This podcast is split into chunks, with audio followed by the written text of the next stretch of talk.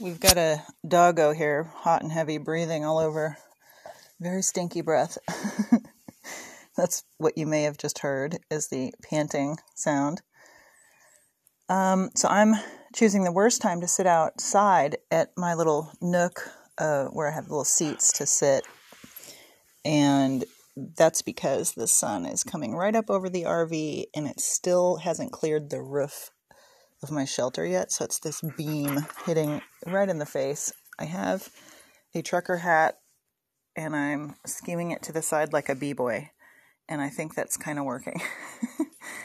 um, the flies out here are, they're the same as they would be in the city. They're not necessarily worse.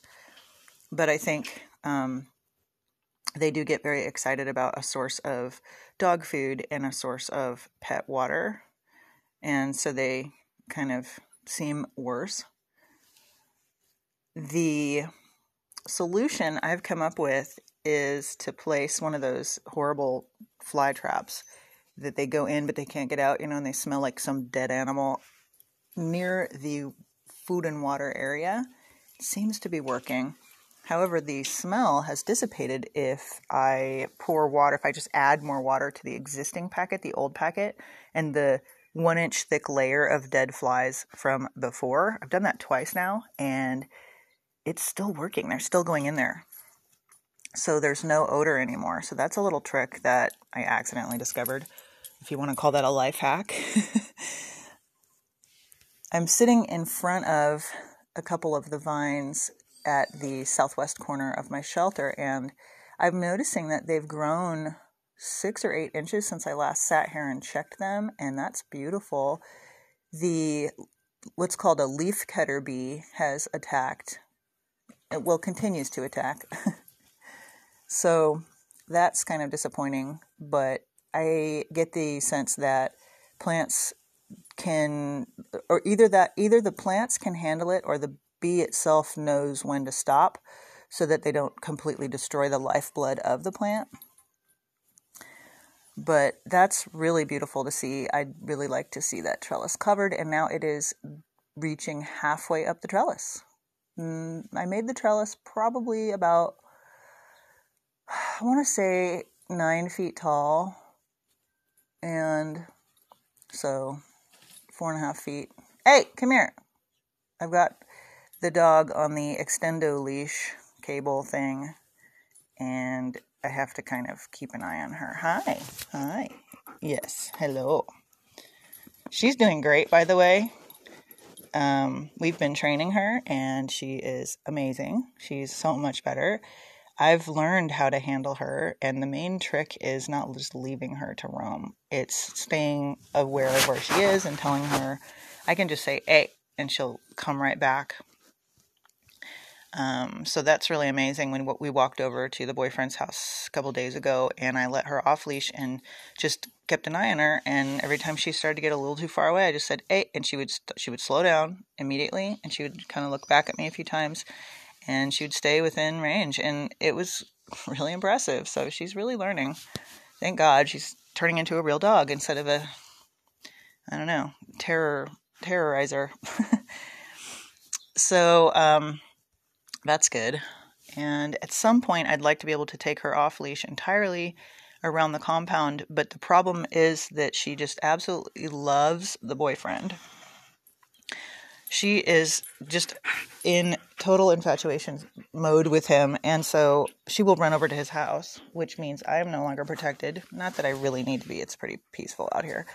But, you know, that's kind of her purpose. So I want her around, right? Yes, I do. Stinky breath and um, and um, so while I'm at my place, she has to stay on her zip line, and it just so happens I just just so happened to have followed Texas law without even knowing that it, the law existed.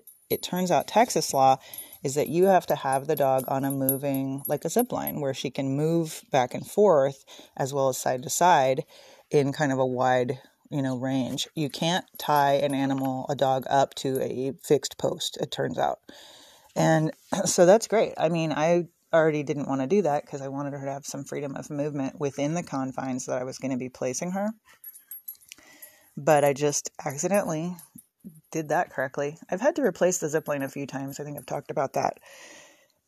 but uh, it's it's been worth it. It's it's pretty good to have. She gets tangled in it because she's a little bit of a dummy sometimes about that, but it's not really that big of a deal. What? What do you want?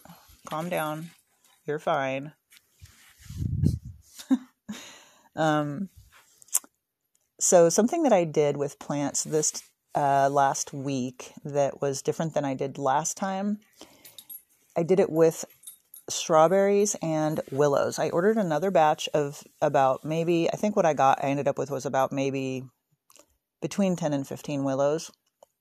And these are the hybrid willows. And um, I also bought a batch of like, I don't know, something like 25 strawberry plants. These are everbearing and cold hardy and they um, the last time i purchased both of these types of plants i had kept them in the green or well the willows i'd kept in my camper for weeks and weeks in a bag of water. And then i moved them out to the greenhouse into a bucket of water. And that really ended up being me just not reading the instructions. So this time and they all died. I ended up planting them into a pot and they all pretty much two of them lived and then one of them I was able to actually plant out at the pond, but of course there was, um, I'll talk about this in a minute, but the rain situation. Hey, you're fine. Knock it off. Calm down. No, no, no. You don't get, you don't need attention continually to be okay. Come on, sit down just calm down. Sit. Hey, sit. Okay, good girl. Stay. So anyway, that died, of course. Um, so that was just a big failure, basically, but it was a learning experience, right? So what I learned was this time I actually, you know, I really checked the directions right away as soon as I got it, which is kind of a no brainer, but you know, um, that was obvious. And then uh, I looked at it and it said that you can keep the willows in water for a few days, like 48 hours or something, which to me, it didn't say what to do, but I mean, that means you need to plant them. So I went and just put potted them up in like four inch pots. So they're in the greenhouse now. Hey, hey, um, and they are in their own little pots. And the pots that I used are the ones that I got from the nursery up north. And they're not really that good. For some reason, they don't really like fill with water. Like, so the bottoms don't get wet when you water them. It's kind of scary actually because that means the roots are dry. So a lot of the vegetable starts came in those pots and they didn't really look so good. And I, granted, I left them in their pots way too long. Hey, come here, come here. Hey, she keeps doing this and being a disturbance to the podcast, I'm going to have to put her back on her short one. Putting you back on your short one. Come here. Come on, buddy. so, what I did with those those pots is I set them in a tray of like that I'd actually filled with water, you know, like a few inches of water in the greenhouse, and the tray was the sort of like moisture capturing lid. Um, that's original purpose was the lid of the um, seed tray that I hit that I, I've been using to propagate and I just decided to make it into like a, a, bottom tray. And it's not very sturdy, but it worked. And what happened was I came in there the next time, the next day, and the tray had worked to allow the pots to soak water up from the bottom so that the willows were correctly hydrated. So that worked, and I'm going to kind of keep using that method. Um, dragonfly. Um, just to kind of observe those willows. They have good root systems. All but one of them had developed roots in the couple days that I had them in water. So this time I'm going to just try again. And one thing I'm noticing about the wetland is that it is supporting grass species. There's two grass plants that have come up in the wetland. And I would only assume that's because there's water, there's moisture that has started to reach up high enough to actually be able to support plant life. I will say though that there are these grass plants sprouting up in various places around my property where I have done earthworks sufficient enough to hold water in the soil in those places. So, so some of the swale areas, um, not so much the swales really, but definitely the pond. I, I should call it the check dam really. Um, there's grasses growing around the pond and they're still growing. And this is what I wanted to mention when I mentioned earlier. It's what I want to talk about a little bit. there were two rain events between the last episode and now that missed my property. Literally, one of them, I was standing over at my boyfriend's house and we were watching this amazing rainstorm pass through this area, and you could see the huge rain storm moving. Know, you could just see it. It was moving pretty fast, actually, and it looked like it was along the, the um, base of the mountains to the north. And it just skipped my property completely. And the same thing with the one before. We, we didn't get to watch it like that, but a lot of places around got a lot of rain, including my boyfriend's house. Um, and when I was walking over to his house that uh, evening before the storm hit, it was starting to kind of sprinkle. I was sitting there going, Yes, bring more rain, you know, thank you. Rain, puddles, rivers, creeks, streams, floods. You know, I was actually trying to invoke, you know, and bring down the rain and get a good rainstorm. But interestingly, I was doing that as I was walking to his house, and he he got puddles. He got what I was asking for. My place got skipped entirely. It was completely dry when I got back, so I was super bummed because I had just gotten a bunch of earthworks done um, on one of the mornings that I actually took. You know, I got up really early. Excuse me. And uh, got work done in the early morning when it wasn't hot. I had gotten this whole big desertified patch of my land to the north in between my driveway and where we're going to do the b&b um, set up in the camping. And i say we because i'll talk about that in a minute um, but anyway uh, so the rain skipped me twice and i'm kind of like okay that's it. And i bought the stuff i ordered the stuff and i came up with a design for the frame instead of buying um, something that would be makeshift, I'm going to build a really sturdy frame that's um, going to hold all the things that I've purchased. They haven't arrived yet. I've ordered them, but um, I'm going to build a rainmaking machine. So that's exciting. Is is all get out? No, you're fine. Chill. You can't behave on a long one. You're going to be on a short one. I hope you guys get to hear her do her row row row Oh, there it is. She's just like, but I, I'm a teenager and I don't want to clean my room. Um, so I'm gonna make this machine and I'm gonna set it up in a way that it kind of keeps it hidden from, um, you know, aerial surveillance because it's kind of a thought crime manifested device. It's, um, you know, the powers that think that they deserve to be in power and keep us all under their thumb and hold us down and milk us dry, um, uh, they don't want this kind of independence. And and um, in particular, I don't think that they want um, hydrated land. Hey, come here. Hey. Um, my view is that they are desertifying on purpose um, as a as a terraforming uh, project. So, and I have a book that I'll be publishing about that at some point when I have time. So I'll keep you posted on that. But anyway, so I'm gonna have to see about how I'm gonna set this up. One of my friends that I made here sent me this really interesting link about like this type of fabric you can get that is it's like an invisibility cloak and um you know, there's also like I could put it under a tent maybe or something, but I'll have to think of something. I, I probably won't go to that length, but I am concerned about it. there were some idiot uh, campers, or no, I think they were like B and B guests or something. They were droning the road when I was walking the other day, and I just flipped them off, and they backed off. It was just like, you know, get a clue.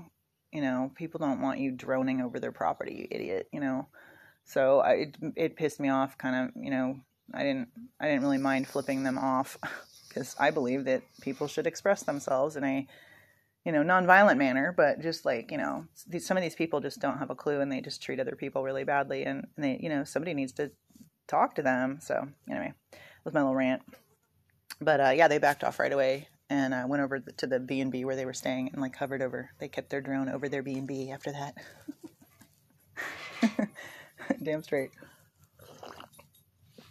but anyway, um, you know, there's there's idiots, there's military, there's you know whatever. So anyway, I'm gonna I'm gonna try to figure out that out, but I'm going to do it. I've been thinking about it for several years now, and I knew that I was to do it on this land at some point, but because I was skipped twice by two rainstorms, I decided to pull the trigger. So, pretty excited. It's to be really exciting to see what happens. So hopefully, I build it in a way that's functional, and I'm basically just reverse engineering it from some photographs I was able to find by scouring the internet. The PhD uh, who is working directly with the plans and has uh, actually been hired around the world to bring the device and utilize the device for uh, clients, including um, the governments of countries, uh, and has successfully used it to not only bring rain but to restore the natural rain regime to an area. That's why this device is so important. Um, very desertified regions have shown satellite proof of like, you know, uh, what do you call it? Intermittent, uh, ephemeral ponds showing up in the fucking desert, like Sahara level desert. So this this device is is legit. Um, he and I corresponded because I wanted. I asked him, you know, where where are the plans? Is it in this book you're selling? You know, yada yada. I had bought one of his books thinking that that's what it contained, and it didn't. And I, you know, contacted him and emailed him, and he was very like you know stern and like you know you don't you know this is not something that i'm willing to share because you know it could be it could be used incorrectly and, and cause problems and yada yada and, he, and he's like you know read this article and i went and read his article and he's it was like this very long article. If i had printed it out it probably would have been at least half as tall as my shelter. And i think i've got like a 13 to 15 foot tall shelter. So it was like this incredibly long thing and it was all about how you know so you think you want to do this? And you know here's why you shouldn't. So he just was not forthcoming with any information. I couldn't find any plans anywhere. And so i went and i just hunted and hunted and hunted until i finally found enough i finally found one photograph i found multiple photographs but they were all kind of not really helpful but i finally found one that actually showed all the parts of the machine in the same photograph and I was able to confirm what I was beginning to think, you know, how you make it. So I'm going to just do it, but I'm going to make my own version of the stand because the stand, I, you know, I'm not set up to weld yet. I haven't just been lazy and it's been hot, yada, yada, whiny, whiny procrastination. but uh, I'm going to do it out of wood and it's going to be fine, I'm sure. So I'll, I'll tinker with it. I'll try it, see if it works. If it doesn't, I'll, you know, adjust, modify, but I know the basic design. I know exactly what needs to happen. Um, and so I'll definitely keep you posted as to how that progresses and what the results are, um, because my intention is to bring more rain to this area. So that's exciting. Um, I've got my little garden going, my little vegetable garden, and I um, they are surviving. I experimented the other day with watering, with starting to water every other day rather than every day, and the vegetable garden looked fine, but a few of the plants in other spots, particularly the blackberry at the um, south ah fly ah leave me alone. Think it was a gnat. Particularly at the southeast corner where I have a blackberry that I brought with me from Altadena, um, and I've kept alive this whole time that started to look wilted. And so that showed me that that's not enough water, not enough water frequency, particularly for that new, you know, it's newly planted, so it, it probably needs more support. And it's also not under burlap um, like the garden is. And then actually the some of the squash plants to the northwest corner bed, those actually started to look a little bit wilty at the end of the day. So I went ahead and just watered everything. So I think um, I'm not well. I know I'm not ready to get drip irrigation installed because I don't have all my beds set up. And to me, it makes more sense to know where the plants are going to be before you do it. So I'm fine hand watering, if you can believe that. I know it's probably sounds like crazy talk to some people. Um, but I, I like watering. I like interacting with my plants on a daily basis. It helps me check their well being. And I just like looking at them and, you know, uh, getting a sense of what their needs are and it's it's a good thing. So I don't mind it. it it's getting to be longer and longer time it involved and further walking, um, you know, involved. There is a hose over on the there's a, I have a spigot installed and a, and a hose over on the um, east side of my property, so I can definitely use that. But it involves getting a key because I've actually put a lock on the faucet there. So I'm just lazy, so I end up just using a few like filled um, watering cans to do those two plants. There's a trumpet vine on the north corner, and there's uh, the blackberry on the south corner. So what I need to do is really get out my pneumatic digging tool and, or maybe just do it by hand. But I mean, that's why I bought the thing, so I might as well use it. Uh, it's a air gun powered, or not an air gun. It's a air compressor powered um, digging tool with all these attachments for like removing tile and whatever.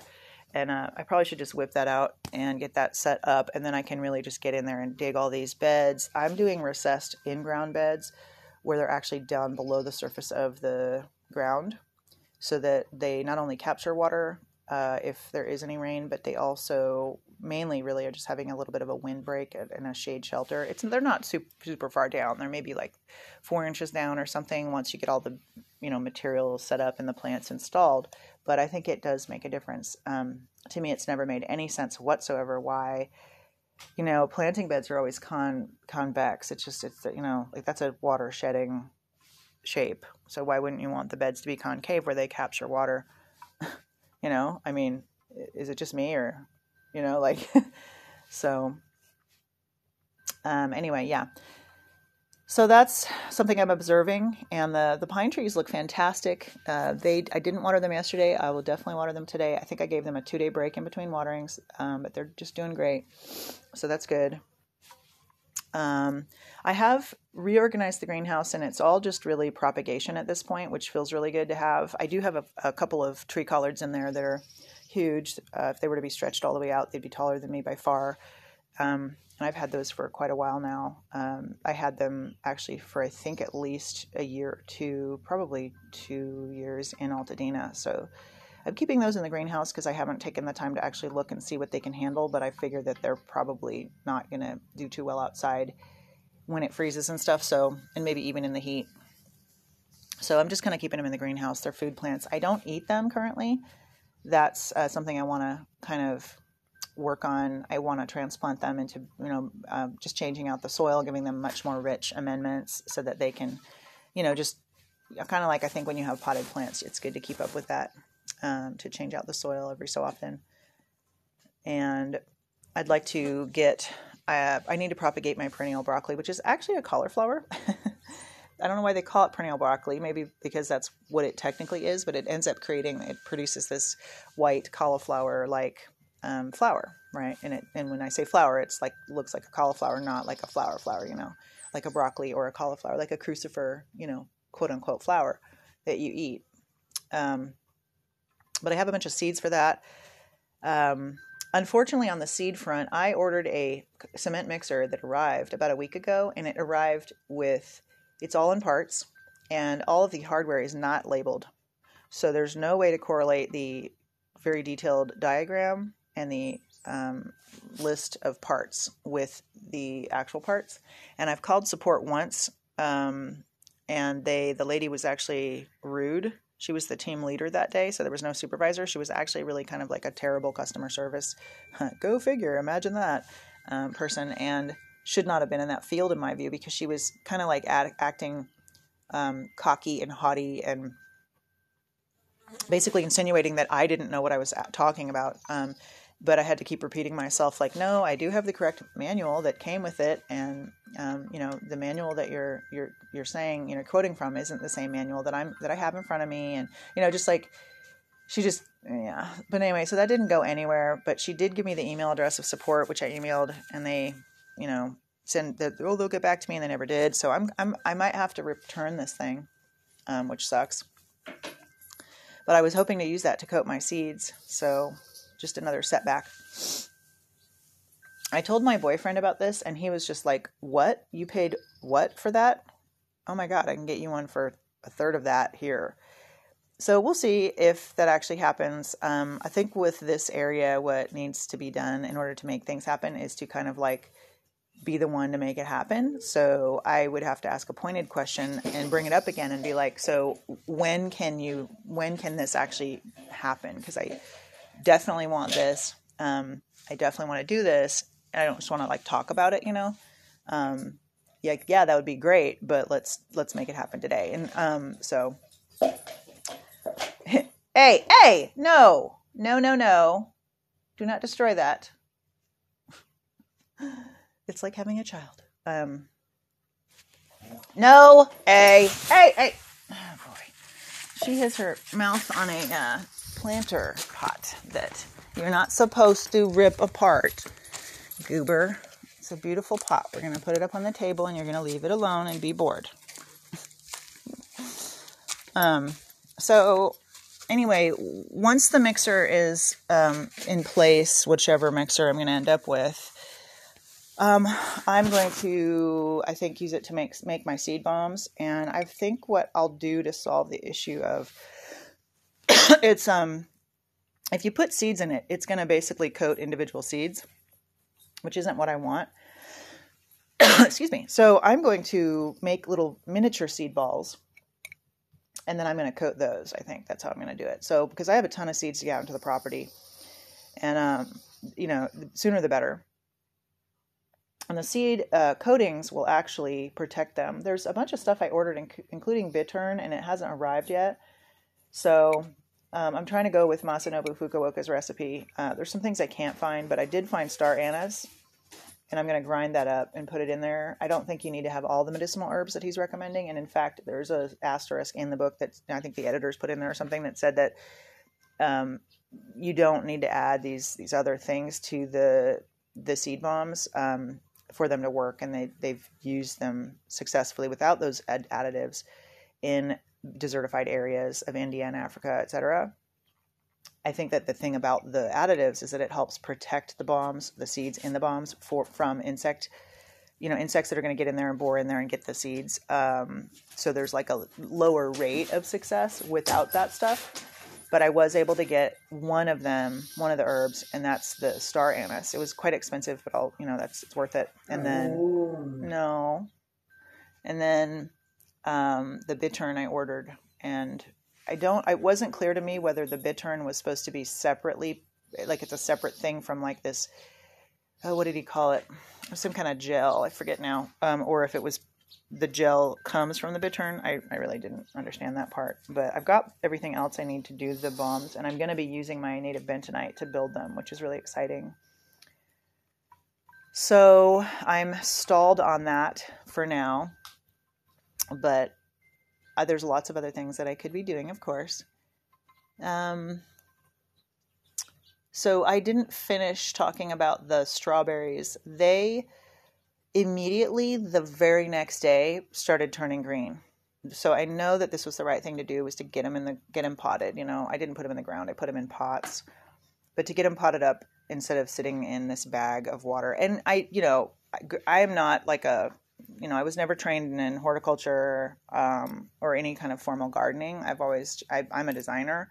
It's, you know, I understand plants, but I don't work on the cultivation aspect of those plants. I work on, you know, where where does the right plant go and creating communities of plants but the actual planting of those plants it, you know professionally at least is you know i can do it and i've done it absolutely before but it's you know and i know how to do that so that they all survive but in terms of like the nits you know nitty gritty of horticulture in terms of propagation stuff like that i really am just learning you know through doing it so um, I did, you know, I think part of it too was just laziness and um, being overwhelmed the last time. So I killed like 25 strawberry plants last time. this time though, they're all great. They're all really happy. They're green. They're putting out, um, you know, more leaves and they're standing upright. And so I'm going to have a ton of strawberries. Yay. And, uh, so yeah, and I've got my, you know, I'm gonna I'm gonna have watermelons. I'm gonna have squash, peppers, and you know, hopefully my tomatoes will do okay. My greens, um, my cauliflower and broccoli, they're all doing fine. They're small. I did get them in the ground kind of late, of course, and they did suffer in those little pots in the greenhouse way too long. So you know, their their performance is probably going to be hindered, but they all look they're alive and they're healthy, you know, looking. So I think it's going to be a matter of you know reading about how you know when to correctly fertilize and, and this and that. I think different plants require different fertilization timing. So um, yeah, um, I did do one little bit of compost tea, but I didn't do it like you know wetting it and pouring it over them. I actually crumbled it up and spread it over the bed. I don't think that was the right thing to do, but um, I did it. I just was being lazy. God, it's so being lazy and trying to do all this stuff is kind of funny. Um, so it's like I'm a highly productive lazy person, or a product a lazy highly productive person. But uh, so I'm just kind of learning as I go, and I'm sure I'll get better as I go. But I did use really good amendments for the garden bed, so that should make some kind of difference. I want to talk about the wicks because I'm kind of making my observations and I haven't quite made a determination yet. I can't tell still if they're working or not. The wick for the blackberry at the south uh, east corner of my shelter doesn't seem to be doing any good because the blackberry was all wilted after a day of not adding supplemental water. But the wicks for the pine pine trees do seem to be working because I skip waterings at least every other day. And sometimes every, you know, I skip 2 days and they're all doing fine. So I also have been looking and observing the levels of the wick containers and the bottles around i think i have gallon jugs it's i have a variety of different containers um, but the the wicks around the trees had gone down to about like the, those containers had gone down to about half of the you know the full amount that i'd poured in there when i'd planted them. And so i refilled them just recently and i uh, put plastic covers over them to stop any you know if it might be evaporation. But i do notice that these this abandoned wick from one of the, I think it was a hybrid poplar, right next to the pine tree to this to my south. That jug of water has remained at the same level for months. And the, the tree is dead, so it's not wicking. Um, it might be wicking, but it hasn't changed at all. It hasn't gone down, which really blows my mind because this is a really hot summer desert environment, you know, with no shade over it but it just hasn't evaporated. So I can't explain that. I don't really know what the answer is to that. But with the pine trees, I have noticed that the the ones that I can observe at least are going down. The one that I did first and was in the ground several weeks before these other two got in the ground, the one that's to the uh, to my west, that one I can't observe the level of the water in the jug because it's opaque. But I did peel off the plastic thing once pretty recently and checked, and the water level hadn't really changed. So it's quite confusing to me. And that one, by the way, has the original wick that I, the cord that I used, which doesn't seem to really work. So that's probably what's happening is it's not actually wicking. But then how does the tree stay alive? you know, is it just from my supplemental watering? I don't, that doesn't seem right because it's a freaking tree and it's the hot desert and there's no shade over it. I mean, I, I just don't understand it yet. And then there's the wicks that I did in the bed to the southwest, and that one, those those wicks, I can't, I don't really see any change in the water level with those. Those are all the old cord, so I don't think that that's actually wicking. Um, I don't know why that bed is able to handle. I mean, I do water it every day, so that's probably what's going on. But I did skip a day, and it looked fine, but that's just one day. So I'm guessing that those wicks are not functioning but it's like there's a lot of factors to try to figure it out. You know, there's too many variables to really understand yet what is going on and do wicks work. Um, same thing with the bed that's to the um, to the northwest.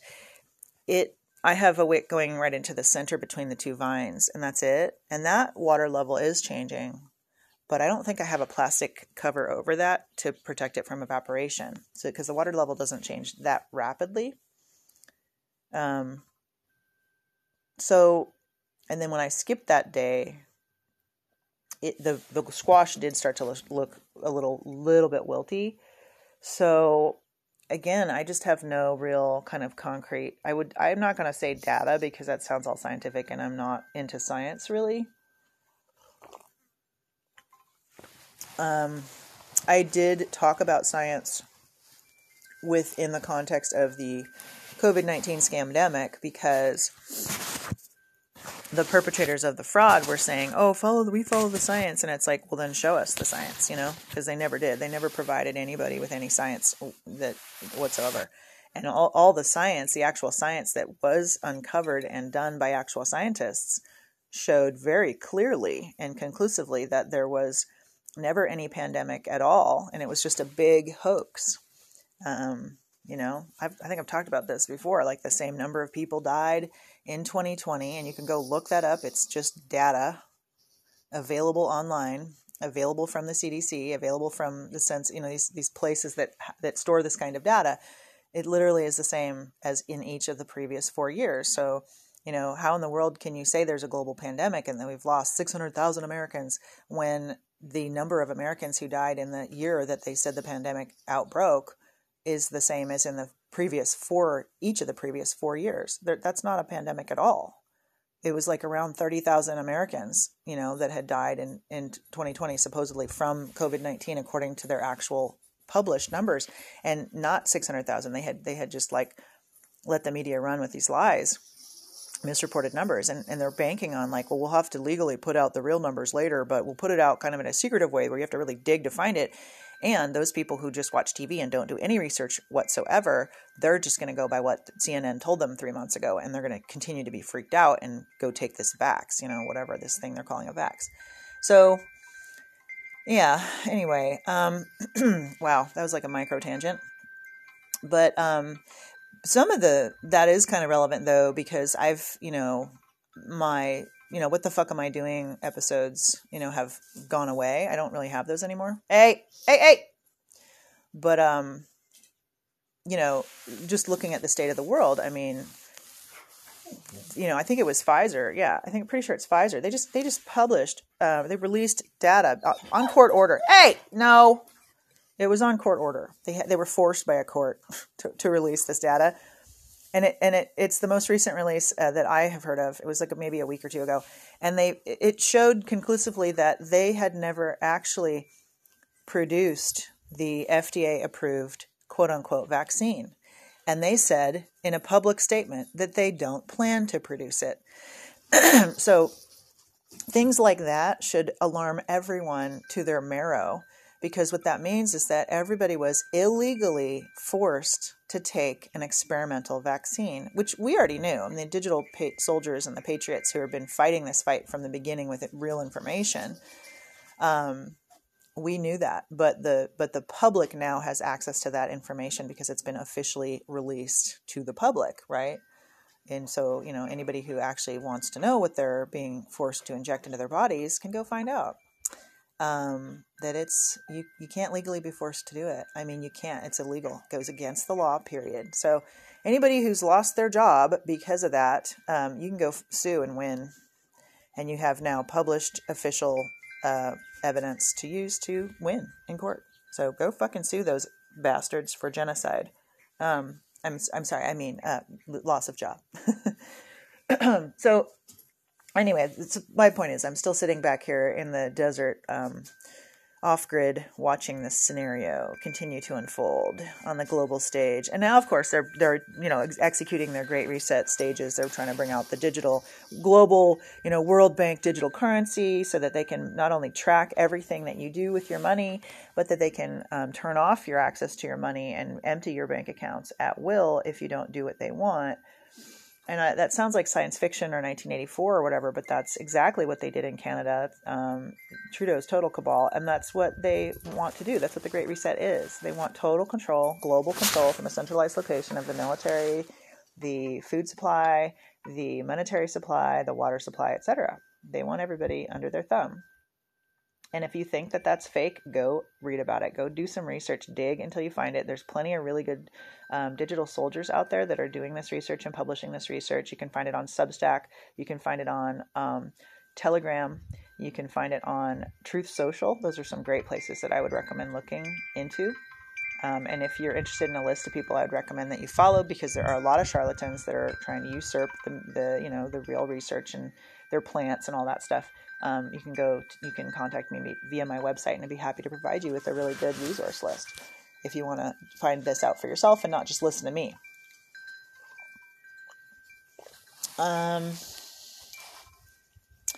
so I've ordered some more, uh, some replacement trees, and those are still not here. The almond and the cherry tree are still not here, so it is concerning. Um, I can see the way they arrived dead the last time. So if that happens again, I'm going to just say I don't think this is going to work.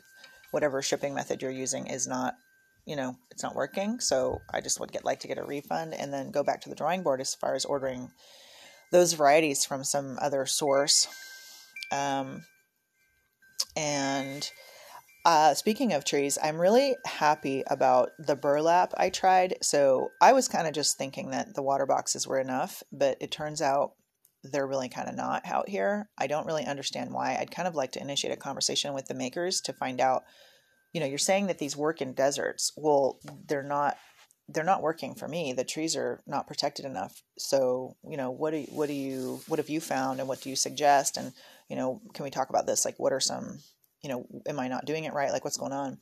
Um, so, but anyway, I just decided to kind of in a desperate mode, like attach, you know, bur- burlap over the trees. And I just did the walnuts. I did the three walnut trees uh, a few days back. And that felt really good. I've got, I also just went ahead and just did a bunch of straw mulch over the area around, like the mound around the boxes where they say you should mound up the soil around there. And they do say if you can put rocks around that too. You don't have to, but if you can, you know, do it. So basically, that would be, be a, a, water capturing rock mulch where you know the dew hits the rocks and is um, able to actually you know filter down into the ground um, and be shaded so that it's not going to evaporate as easily. So you actually are kind of it's like a little dew harvesting kind of thing. Um, but I didn't have enough rocks to do that, so I just basically put a good thick straw mulch around all three of the walnut trees around the outside of the boxes, and then I did a burlap for one of them, and I ran out of burlap, so then I did a shade cloth that I had purchased. I used up the rest of that shade cloth um, up north. I purchased that months ago to cover my garden when I thought I was going to do my garden in a certain spot that I ended up not using, and so those are now under shade and the all the three all three trees were alive. I did a little scratch test, um, and they are alive, but they had um, two of them had just completely their leaves had died back, and that was the same thing I witnessed with the uh, golden delicious apple tree, um, and I'm trying to think of oh yeah, it also happened with the sycamore, and so I've also just like desperate. I just wrapped the sycamore and the apple tree with burlap. I actually wrapped the tree, which I feel like that's not ideal, but they're too tall for me to erect some sort of like shelter over. I don't have the tent pole, you know, for the center, right? so I was like, well, I tried, but it didn't work. So I just ended up wrapping them. And I went and checked the sycamore the other day and it's still alive. So I think I might have saved them in time just by that sort of like last ditch, kind of like, oh, maybe I should do something to support these trees instead of just stick them in a water box in the middle of the desert. um, the pecan never really was going to make it in the first place. Same thing with that plum and that second pear. They just were like on their way to death when I purchased them. pretty sure that happens, and especially in garden centers, like a True Value Garden Center kind of a situation, they're not really necessarily treated really well, and it probably just lost its will to live. Those those three, and they they died within like almost right after I put them in the ground. So. Um, I know that it wasn't something that I did because a lot of the trees um, survived just fine for quite a lot longer than that before they started to show the ones that did show signs of um, stress. Now, I will say there's an anomaly because the pear that I have kind of closest to my shelter, that one put out new leaves recently. And that blows my mind because that's a really good sign. That shows that it's kind of thriving despite its situation.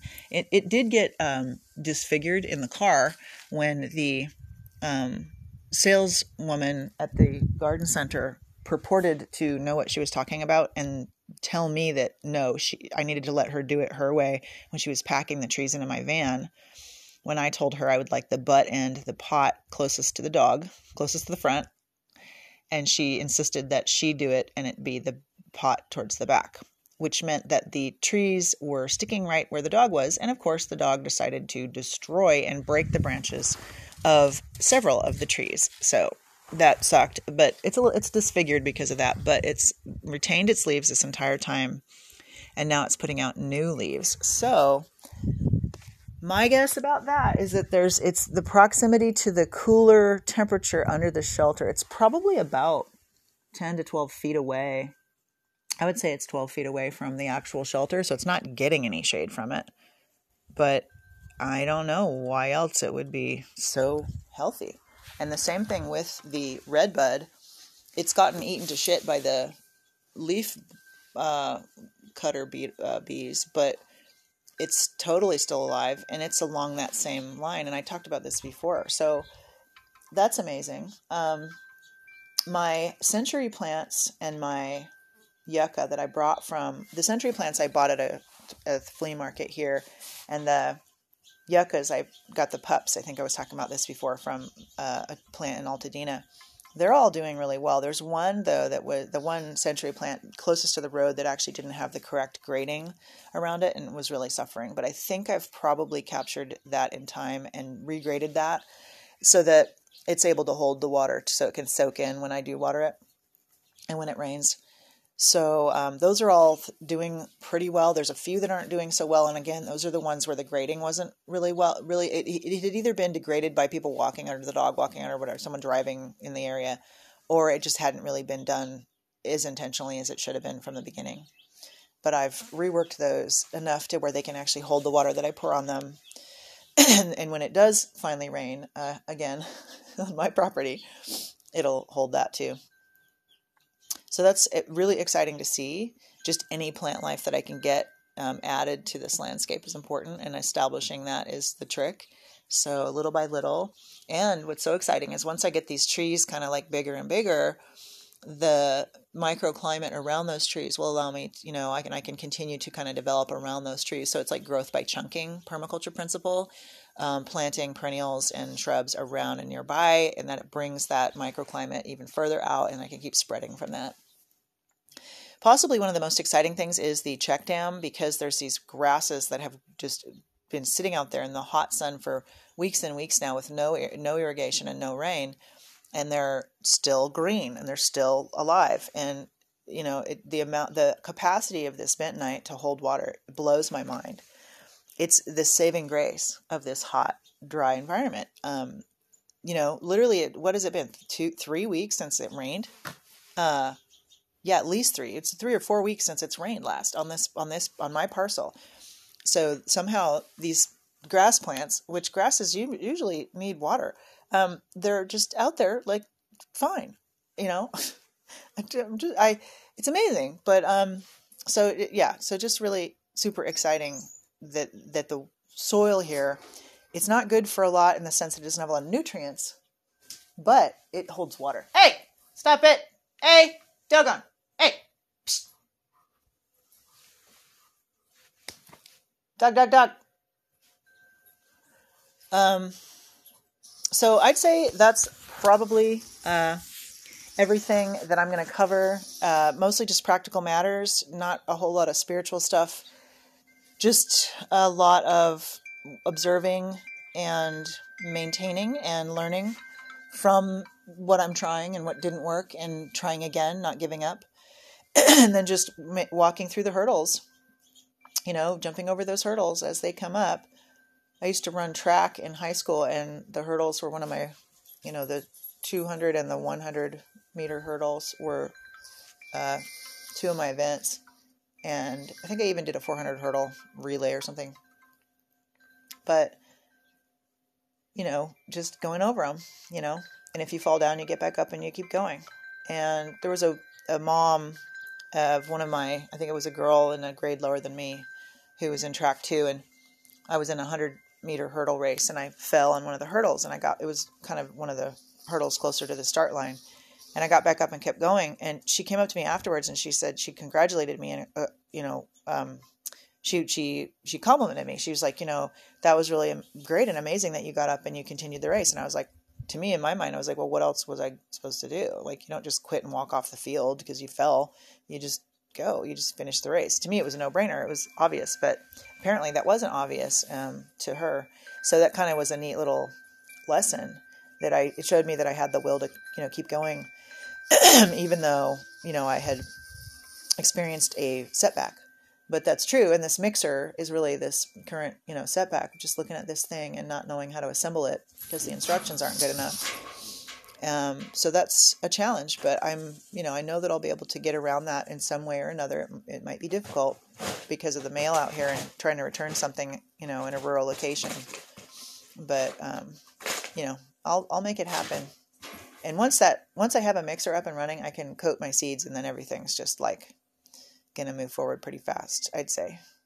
So that's about it for me um, this week, and thank you so much for listening. And like I said, reach out to me um, if you want to discuss anything, make any suggestions. If you think I'm doing something that I shouldn't be doing, or if you think that I should be doing something I'm not doing, or you have comments or want more information about any of the other kinds of things I talk about on this podcast. Um, you can reach me via my website that's zombiepermaculture.com or you can go to my youtube channel which is um, you know just zombie permaculture as well and i think it's you it's like y-o-u-t uh, u dot be slash zombie permaculture is I think how the URL would be for that YouTube channel.